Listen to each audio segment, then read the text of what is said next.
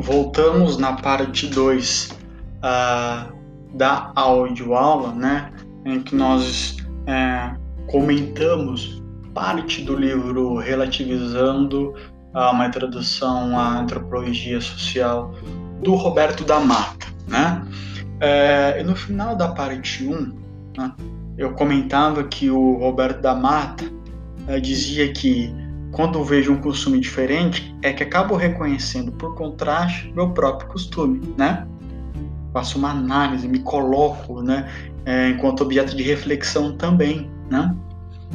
É, para isso, o, o Damata ele, ele utilizou um exemplo bastante simples para a gente conseguir compreender como isso acontece, né? É, ele diz, né, que entre os Apinayé e os Timbira, que são dois, dois grupos indígenas, o nome dado aos membros da, da, da, desse grupo serve para indicar a relação entre um sobrinho e o tio materno, ou seja, é estabelecido por linhas de parentesco.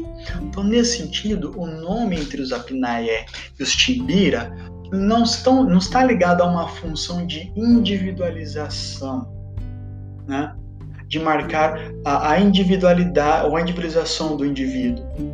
Ela é organizada dando-se ênfase e importância para relações de parentesco. Né? Então o nome tem essa, tem esse objetivo e tem essa função social entre os Apiné e Timbira. Não é de dar ao indivíduo uma, a, atribuir uma individualidade através de um nome que seja diferente de absolutamente diferente de todos os demais. A, a função aqui é apontar qual é a, a, a, esses indivíduos com qual família e qual a ligação que ele tem com o, com o tio materno. Então, a, o, o, elemento é, que organiza e fundamenta aqui o nome dos indivíduos é a linha de parentesco. Porque para aquela aldeia, ela é organizada de maneira em que não importa tanto a, as características, a individualidade do sujeito, mas importa saber a qual tipo de família uh, ele está ligado e, sobretudo, a, a, ligação e essa, e essa linha de parentesco é traçada a partir da, do tio materno, né? Então, o nome serve para ligar a esse indivíduo, a essa linhagem familiar. Né? E porque essa, essa, esse, esses povos eles provavelmente organizam as suas relações de a forma eh, como eles se reconhecem através dessas linhas de parentesco, né? Tanto é que os e nessa e nesses grupos, né, entre os Apné e Timbir, por exemplo, os pais da criança não podem dar os nomes. É, ele deve ser dado por alguém da linhagem genealógica, né? É, e aí o destaque o tio materno né? E diferente da nossa sociedade, né? É, que a gente vai ver depois. Né? Para contrastar entre os Apinaé e os Timbira, né? o, o Damata vai dizer o seguinte: existe uma, um outro grupo indígena, os chamados Sanumá, né? os nomes deles é, se estabelecem em torno da individualização. Nessa tribo, Cada um tem um nome diferente e específico que marca a sua individualidade. Os nomes não se repetem, né? Os nomes não se repetem. Tanto é que entre eles, né, a expressão, por exemplo, xará, ela se dá quando é, é uma, existe uma surpresa de duas pessoas que, que se que têm nomes iguais. Olha só que coincidência, porque é entendido que isso não é algo comum de acontecer, né? Então, entre o Sanumá, os nomes, o estabelecimento do nome gira em torno não de uma ligação de parentesco ou relações sociais desse nível, né? A, que tipo, a qual família ele está ligado no interior de um, de um grupo. Mas o nome é um nome que só está atribuído à individualidade desse sujeito, né? E gira em torno da individualização, né? E aí quando a gente compara o nosso, o nosso né, sistema ocidental de nomeação, a qual nós estamos acostumados, quando a gente se depara com o Sanumá e com os Apinaé e com os Timbira, a gente observa que a nossa, que a nossa forma de nomeação também tem uma característica, né? Também se estabelece por algum tipo de, de força ou de organização social. E a gente meio que fica é, no meio termo entre os Apinaia e Timbira, cujo nome está ligado somente à, à, relação parentesca que esse indivíduo tem com uma, uma determinada linhagem da família, sobretudo ligada ao tio materno, né? Enquanto que o Sanumá não. O Sanumá não, não estabelece os nomes a partir das relações sociais de parentesco. São nomes apenas individuais, não, não, não, não são expressões da relação é, parentesca. Né? E a gente é um meio termo, porque quando a gente se compara com os apneias Timbiri e com o Sanumá, a gente observa então que estamos ali numa espécie de posição intermediária. Então observe que quando eu analiso o outro, eu acabo olhando e analisando a minha própria, tento classificar, entender a forma como a minha, a minha, o, o hábito de dar o nome na nossa sociedade, na nossa cultura, como ele se estabelece, a partir de quais critérios é, socioculturais. Por quê? No nosso, por que, que a gente diz que a gente está no meio termo entre os exemplos dados? Porque nós temos a, a prática de dar um nome é, que liga ao processo de individualização. Rodrigo, João, Jorge, Pedro, Vitória, Ana Célia, Luiz, Roque, Roberto, né? Que vão dar uma cara, vão dar uma espécie de individualização. Só que ao mesmo tempo a gente tem um nome e um sobrenome.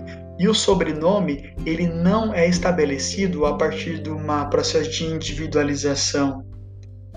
Ele se estabelece a partir de linhas de parentesco. Então a gente, ao mesmo tempo em que carrega um, um, um esquema de, de dar nomes que individualiza, mas ao mesmo tempo expressa, a partir do sobrenome, né, a nossa relação parentesca. Então, observe que a gente está num processo intermediário. Intermediário em relação ao quê? Porque a gente está fazendo uma comparação, a gente está relativizando, está estabelecendo uma relação. E a gente observa que a nossa forma de, de atribuir nome então, comparado aos apneia e timbira, por um lado, e pelo no outro, a nossa obedece um tipo de organização social específica, um intermediário entre a individualização e a manifestação das relações sociais de parentesco. Olha só, né? O Damata vai dizer, é, vai dizer então que é possível chegar a essa análise da nossa própria forma de dar nome, que é uma prática, é um hábito cultural, né? Comparando-se com outros. Então, quando a gente olha para o outro, a gente acaba refletindo sobre a nossa própria cultura. Né? Pelo menos é, é, é assim que a antropologia acaba exercendo uma espécie de desdobramento de consequência entre nós mesmos. Né? E aí a gente vai percebendo a complexidade das ciências sociais e o porquê que ele vai dizer lá no começo do texto, então, que é muito complexo, né? É, cada, cada grupo social, mesmo numa coisa simples que é dar o nome, segue um, um determinado padrão cultural que se diferencia de grupos sociais para outros. Né? Então observe que é muito complexo. A gente não pode, por isso que a gente não pode dizer que há um sistema de dar nomes ele se repete em todos os lugares do mundo, assim como acontece nas ciências uh, naturais, com os objetos das ciências naturais, né? Porque não é assim que acontece. Né? Cada espaço cultural tem manifestações e características específicas que fazem parte da sua lógica uh, de relações socioculturais. Né? É... E uma coisa que o. Que o... E para isso, pessoal, para a gente estabelecer essa relação de análise do outro e, análise, e, e, de forma indireta a gente acaba refletindo sobre a nossa própria postura, é, para isso é importante que para o antropólogo, pessoal, quando ele está analisando um outro, um, um, é, um, outro que pertence a uma outra cultura, tá? indivíduos que pertencem a uma outra cultura, eu tenho que é, se distanciar dos meus próprios valores né? Porque senão, se eu ficar achando que a minha, a minha, a nossa forma de dar nomes, por exemplo, é a única e é a correta e é a certa, eu vou olhar para os timbiras de forma preconceituosa e vou dizer, Ih, esse povo maluco aí que dá estranho, que dá uns nomes de forma esquisita, né? Tá vendo? Por quê? Porque eu estou analisando o outro a partir dos valores da minha própria cultura. Isso na antropologia não deve acontecer. Eu tenho que me afastar do meu juízo de valor para tentar entender o porquê que o outro é dessa forma. Né? Da mesma, da mesma forma, vou utilizar um exemplo uh, ah, para mostrar como nós devemos nos afastar muitas vezes do nosso valor. Né? Claro que não dá, gente. Quando eu falo assim, nós devemos nos afastar do nosso, dos nossos valores para analisar uma cultura diferente, né? eu tenho que afastar dos meus pressupostos culturais que fundamentam a minha existência. Isso não é possível do ponto de vista, não tem como pegar e, falar, Rodrigo, a, sua, a cultura que você tem agora sai de dentro de você e, e, e porque agora eu vou analisar uma cultura diferente, eu não quero estar tá meio que impregnado, não posso me deixar influenciar pelo, pelos meus valores, pelos meus pressupostos, né? Isso não, isso não é, isso não é impossível de acontecer. O que acontece aqui é um exercício metodológico intelectual, é o desenvolvimento de uma técnica é, em que eu não posso, eu tenho a consciência de que não posso julgar os outros, analisar minha cultura a partir dos meus valores, porque ao fazer isso eu estou meio que distorcendo, não, eu não compreendendo o outro dentro da, da, da lógica cultural do outro, né? Porque ao fazer isso eu estou cometendo um erro metodológico. Não. Então eu tenho que tomar consciência disso, tentar é, analisar o outro meio que é, afastado de um processo de julgamento, porque o julgamento ele sempre vai se dar a partir dos nossos referenciais. Né? Então a gente evita isso. O exercício antropológico, o método antropológico é um esforço do investigador em lidar com essa, essa espécie de distanciamento dos seus próprios valores, né? E isso é fundamental para o que a gente vai entender como relativismo cultural, né? Na, na aula uh, seguinte, né? Ou numa, nas aulas posteriores, a gente vai focar um pouco mais no etnocentrismo e ver como etno, o que, que é o etnocentrismo e ver que o relativismo é uma, uma, um método, uma escola da antropologia, né, que, que surgiu depois do etnocentrismo e acabou, ah, é, acabou revelando é, as falhas do etnocentrismo e os erros do etnocentrismo, né? Mas a gente vai discutir o que é o relativismo cultural e a forma como ele se contrapõe ao etnocentrismo uh, em aulas posteriores. Por hora nós vamos ficar aqui no trecho no, no livro do Damata, embora o Damata ele já comece a sinalizar aspectos do que é o relativismo, né? Relativismo cultural, né? Uh, e aí tem um trecho que está presente lá na página 27 desse desse texto da Mata, uh, que eu gostaria de ler aqui para vocês, uh, que tem relação com o que uh, discutimos ah, há pouco, né? Lá na página 27 da Mata vai dizer, abre aspas, né? A raiz das diferenças entre ciências naturais e ciências sociais fica localizada, portanto, no fato de que a natureza não pode falar diretamente com o investigador, ao passo que cada sociedade humana conhecida é um espelho onde a nossa própria existência se reflete, né? Porque a gente se reconhece no outro, porque a gente sabe como é se sentir humano, porque estamos, como uh, foi dito anteriormente, nós estamos numa equivalência. Nós estamos, embora haja diferentes culturas, todas elas estão no nível da experiência humana certo? Hum? E lá na última parte do texto, né, pelo menos desse trecho que eu selecionei para a gente analisar a princípio, é, tem um que, um, um, que tem um subtítulo, tem uma parte que tem um subtítulo que é Antropologia e Antropologia, né? Porque que ele vai traçar um pouco de diferentes campos da, da chamada grande antropologia, né? Para a partir dessas comparações, localizar onde está situada a sociologia, a, antropologia social, que é a que nós vamos enfatizar no nosso, no nosso curso, na nossa disciplina, tá bom?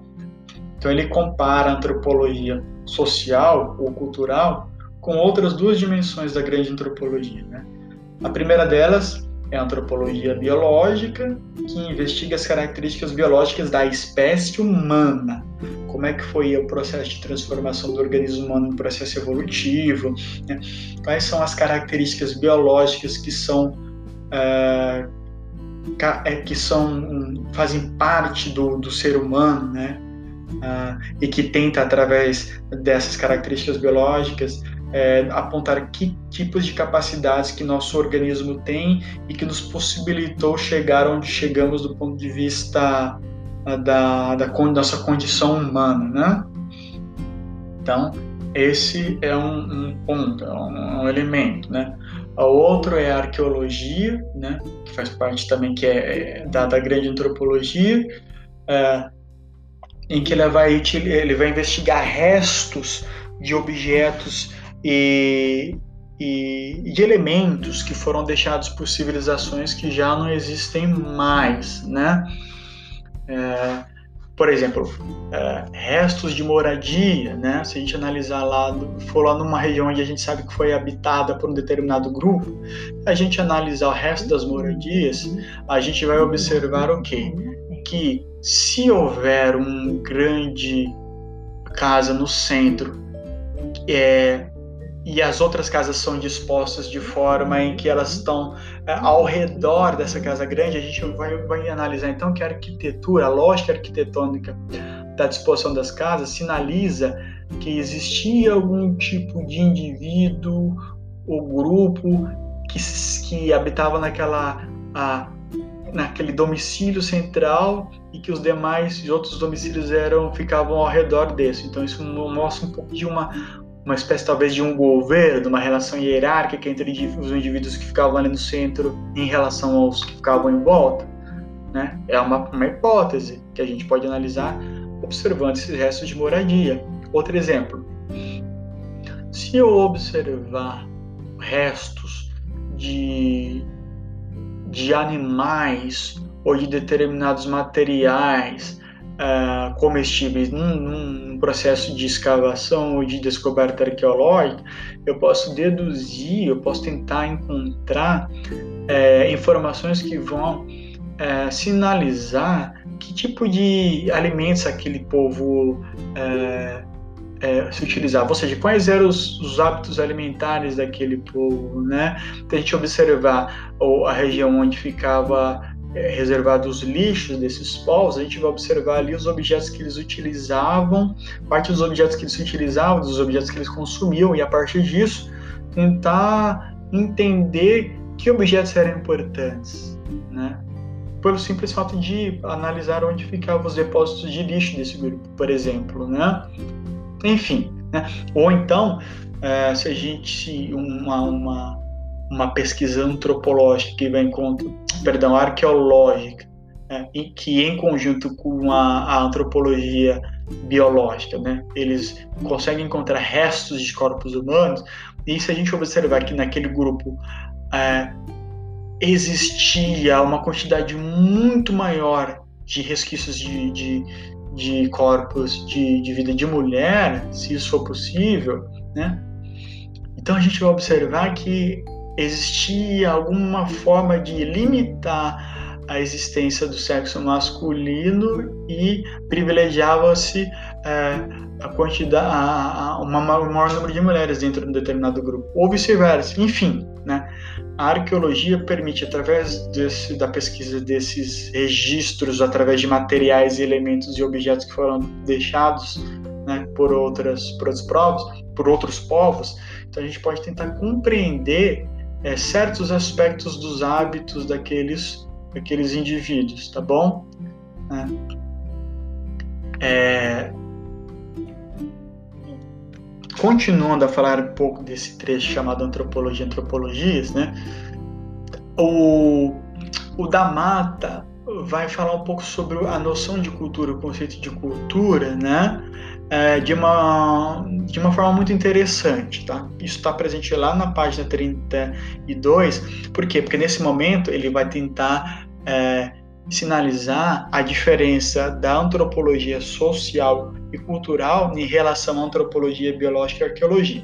Então, quanto a dimensão cultural da antropologia, né, ele vai dizer o seguinte: a cultura e a consciência que a visão sociológica nela contida deve implicar situa o homem muito mais do que um animal que inventa objetos, chamando a atenção para o fato crítico de que ele é um animal capaz de pensar o seu próprio pensamento.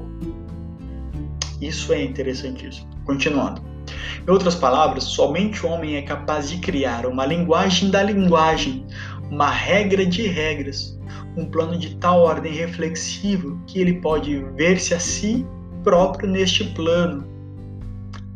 Ou seja, quando a gente diz assim que a gente é capaz de pensar o próprio pensamento, isso é, é, é fenomenal, né? Porque a gente está discutindo, a, a, a, própria antropologia, é, é essa prática que nós temos feito durante, feito durante a nossa disciplina, é analisar a, a, os hábitos, os valores, o pensamento humano, né? Então a gente cria uma ciência, a gente cria um esquema de pensamento e de reflexão que analisa a própria forma de pensar do, do ser humano, né? Então por isso que a gente diz que a gente cria é, é capaz de pensar o nosso próprio pensamento, né? Criar uma linguagem da linguagem a gente cria, através, por exemplo, do, de um método científico, um conjunto de conceitos que fazem parte da linguagem científica que analisa a nossa própria estrutura linguística. A gente estuda como ela funciona, os significados que as palavras têm, a força e a importância que as palavras têm em determinados contextos. Né? A gente cria uma linguagem da linguagem, uma regra de regras. A gente cria determinados modos de compreensão das regras. A gente cria regras metodológicas para analisar as próprias regras que nós temos enquanto seres sociais e culturais. Por isso que é um, é um que ele vai dizer que é um plano de ordem reflexiva, na qual nós homens podemos ver a nós mesmos nesse próprio plano, né? Isso demonstra a profundidade que a capacidade, uh, a cultura, o chamado superorgânico do homem possibilita, né? De pensar a si mesmo. Os cachorros não fazem reflexões sobre o pensamento dos próprios cachorros. Assim como os gatos não refletem sobre a sua própria existência, sobre a sua, uh, a sua forma de falar e de pensar. Os gatos não tecem análise sobre os próprios gatos. Né? Os gatos apenas respondem a estímulos né? externos. Né? Porque a, a, a capacidade é, é, do, da atividade cerebral e, da, e das capacidades dos outros animais lhes, lhes impõem um determinado limite daquilo que eles podem realizar, né? né?